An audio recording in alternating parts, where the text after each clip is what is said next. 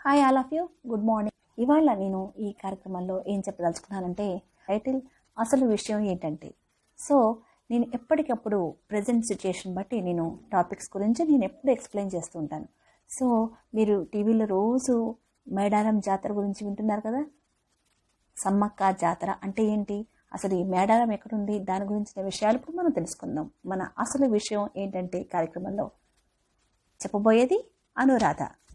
అసలు ఈ సమ్మక్క సారక్క జాతర అనేది మేడారం అనే గ్రామంలో జరిగే గిరిజన జాతర.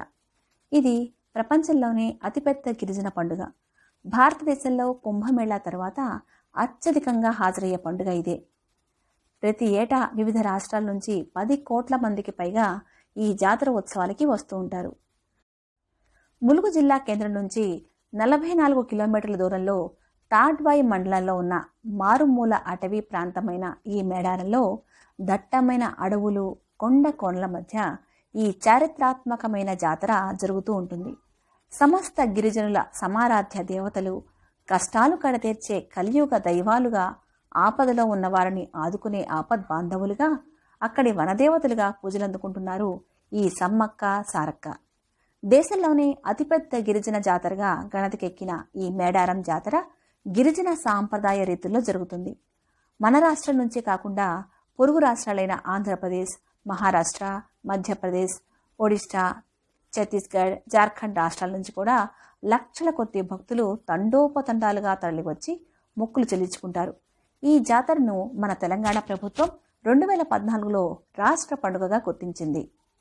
అసలు ఎవరు ఈ సమ్మక్క సారలక్కలు అంటారా? అయితే వినండి మరి. నేటి జగిత్యాల జిల్లా జగిత్యాల రూరల్ మండల ప్రాంతంలోని పొలవాసను పాలించే గిరిజన దొర మేడరాజు వేటకని వెళ్ళినప్పుడు ఒక పుట్ట మీద కేరింతలు కొడుతూ ఒక పాప కనిపిస్తుంది.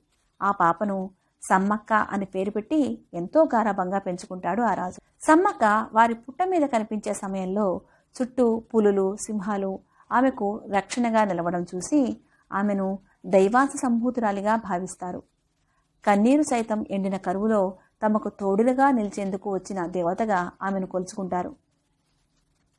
సమ్మక్క హస్తవాసి వారి నమ్మకాన్ని తరచూ రుజువు చేసేది కూడా. ఆమె చేత్తో ఆకుపసరి ఇస్తే ఎలాంటి రోగమైనా ఇట్టే నయమైపోయేదట.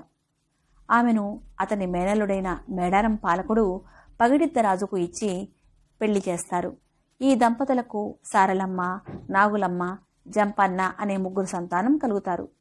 రాజ్య విస్తరణ కాంక్షతో కాకతీయ ప్రభువు మొదటి ప్రతాపరుద్రుడు వలవాసపై దండెత్తాడు. ఆయన దాడికి తట్టుకోలేక మేడరాజు మేడారం పారిపోయి అజ్ఞాతవాసం గడుపుతుంటాడు. మేడారాన్ని పాలించే కోయరాజు పగిడిద్దరాజు కాకతీయుల సామంతునిగా ఉంటూ కరువు కాటకాల పరిస్థితుల కారణంగా కప్పం కట్టలేకపోతాడు. కప్పం కట్టకపోవడం మెడరాజుకు ఆశ్రయం కల్పించడం కోయ గిరిజనుల్లో సార్వభౌమునికి వ్యతిరేకంగా విప్లవ భావాలు నూరిపోసి రాజ్యాధికారాన్ని ధిక్కరిస్తున్నాడనే కారణంతో పగిడిత రాజుపై ఆగ్రహం చెందిన ప్రతాపరుద్రుడు అతన్ని అణిచివేయడానికి తన ప్రధానమంత్రి యుగంధరుడితో సహా మాఘశుద్ధ పౌర్ణమి రోజున మేడారంపై దండెత్తుతాడు. సాంప్రదాయ ఆయుధాలు ధరించి పగిడిద్దరాజు సమ్మక్క సారక్క నాగమ్మ జంపన్న గోవిందరాజులు వేర్వేరు ప్రాంతాల నుండి గెరిల్లా యుద్ధాన్ని ప్రారంభించి ఎంతో వీరోచితంగా పోరాటం చేస్తారు. కానీ సుశిక్షితులైన అపార కాకతీయ సేనల ధాటికి తట్టుకోలేక మేడరాజు పగిడిద్దరాజు సారలమ్మ నాగులమ్మ గోవిందరాజులు యుద్ధంలో మరణిస్తారు. పరాజయ వార్త విన్న జంపన్న అవమానాన్ని తట్టుకోలేక అక్కడి ఉన్న సంపెంగ బాగులో దూకి ఆత్మహత్యకు పాల్పడతాడు. అప్పటి నుండి ఆ సంపెంగ వాగు జంపన్న వాగుగా ప్రసిద్ధి చెందింది. ఇక సమ్మక్క యుద్ధభూమిలో కాకలు తీరిన కాకతీయుల సైన్యాన్ని ముప్ప తిప్పలు పెడుతుంది. వీరోచితంగా పోరాటం సాగిస్తుంది. గిరిజన మహిళ యుద్ధ నైపుణ్యానికి ప్రతాపరుద్రుడు ఆశ్చర్యచకితుడవుతాడు. చివరికి శత్రువుల చేతిలో దెబ్బతిన్న సమ్మక్క రక్తపోధారలతోనే యుద్ధ భూమి నుంచి నిష్క్రమించి చిలుకకుట్ట వైపు వెళుతూ మార్గమధ్యంలోనే అదృశ్యమవుతుంది. సమ్మక్కను వెతుక్కుంటూ వెళ్ళిన అనుచరులకు ఆమె జాడ కనిపించదు. కానీ ఆ ప్రాంతంలో ఒక పుట్ట దగ్గర పసుపు కుంకుమలు కలిగిన భరిణ లభిస్తుంది. దాన్ని సమ్మక్కగా భావించి అప్పట్నుంచి ప్రతి రెండేళ్ళకు ఒకసారి మాఘశుద్ధ పౌర్ణమి రోజున సమ్మక్క జాతరను అత్యంత భక్తి శ్రద్ధలతో జరుపుకుంటున్నారు. ఈ ఇక జాతర విశేషాల్లోకి వెళ్తే జాతర మొదటి రోజున కన్నెపల్లి నుంచి సారలమ్మను గద్దెకు తీసుకువస్తారు.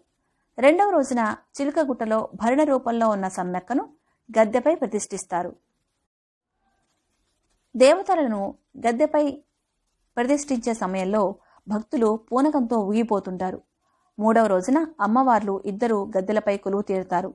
నాలుగవ రోజు సాయంత్రం ఆవాహన పలికి దేవతలను ఇద్దరిని తిరిగి యుద్ధస్థానానికి తరలిస్తారు. ఇలా వంశ పారంపర్యగా వస్తున్న గిరిజనులే పూజార్లు కావడం ఈ జాతర ప్రత్యేకత.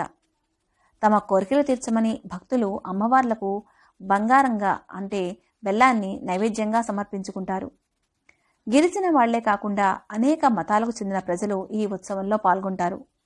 ఈ జాతర రెండేళ్ళకోసారి జరుగుతుంది. సుమారు తొమ్మిది వందల సంవత్సరాల చరిత్ర కలిగిన ఈ జాతరను పంతొమ్మిది వందల నలభై సంవత్సరం వరకు చిలుకగుట్టపై గిరిజనులు మాత్రమే జరుపుకునేవారు. కానీ పంతొమ్మిది వందల నలభై తర్వాత తెలంగాణ ప్రజలంతా కలిసి జరుపుకుంటున్నారు. అమ్మవార్ల చిహ్నంగా గద్దెలు ఏర్పాటు చేయబడి ఉంటాయి. ఈ గద్దెలపైకి జాతర రోజు అమ్మవార్ల ప్రతిరూపాలుగా ఉన్న కుంకుమ భరణలను తీసుకువస్తారు.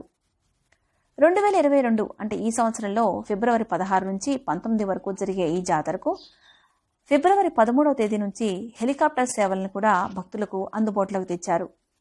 ఈ మేరకు హనుమకొండ నుంచి హెలికాప్టర్లో భక్తులను మేడారం చేర్చేందుకు తెలంగాణ పర్యాటక శాఖ అధికారులు ఏర్పాట్లు సిద్ధం చేశారు. బెంగళూరు చెందిన తుంబి ఏవియేషన్ సంస్థ మన భక్తులందరికీ జాతరను చేర్చడమే కాకుండా జాతర విహంగ వీక్షణానికి కూడా హెలికాప్టర్లను ఏర్పాటు చేసింది. చూసారా మరి ఈ మేడారం జాతరకు సంబంధించిన ఎన్నో విషయాలు తెలుసుకున్నాం కదా? తిరిగి నెక్స్ట్ ప్రోగ్రాంలో మంచి టాపిక్తో మీ ముందుంటాను. అంతవరకు సెలవు. బాయ్.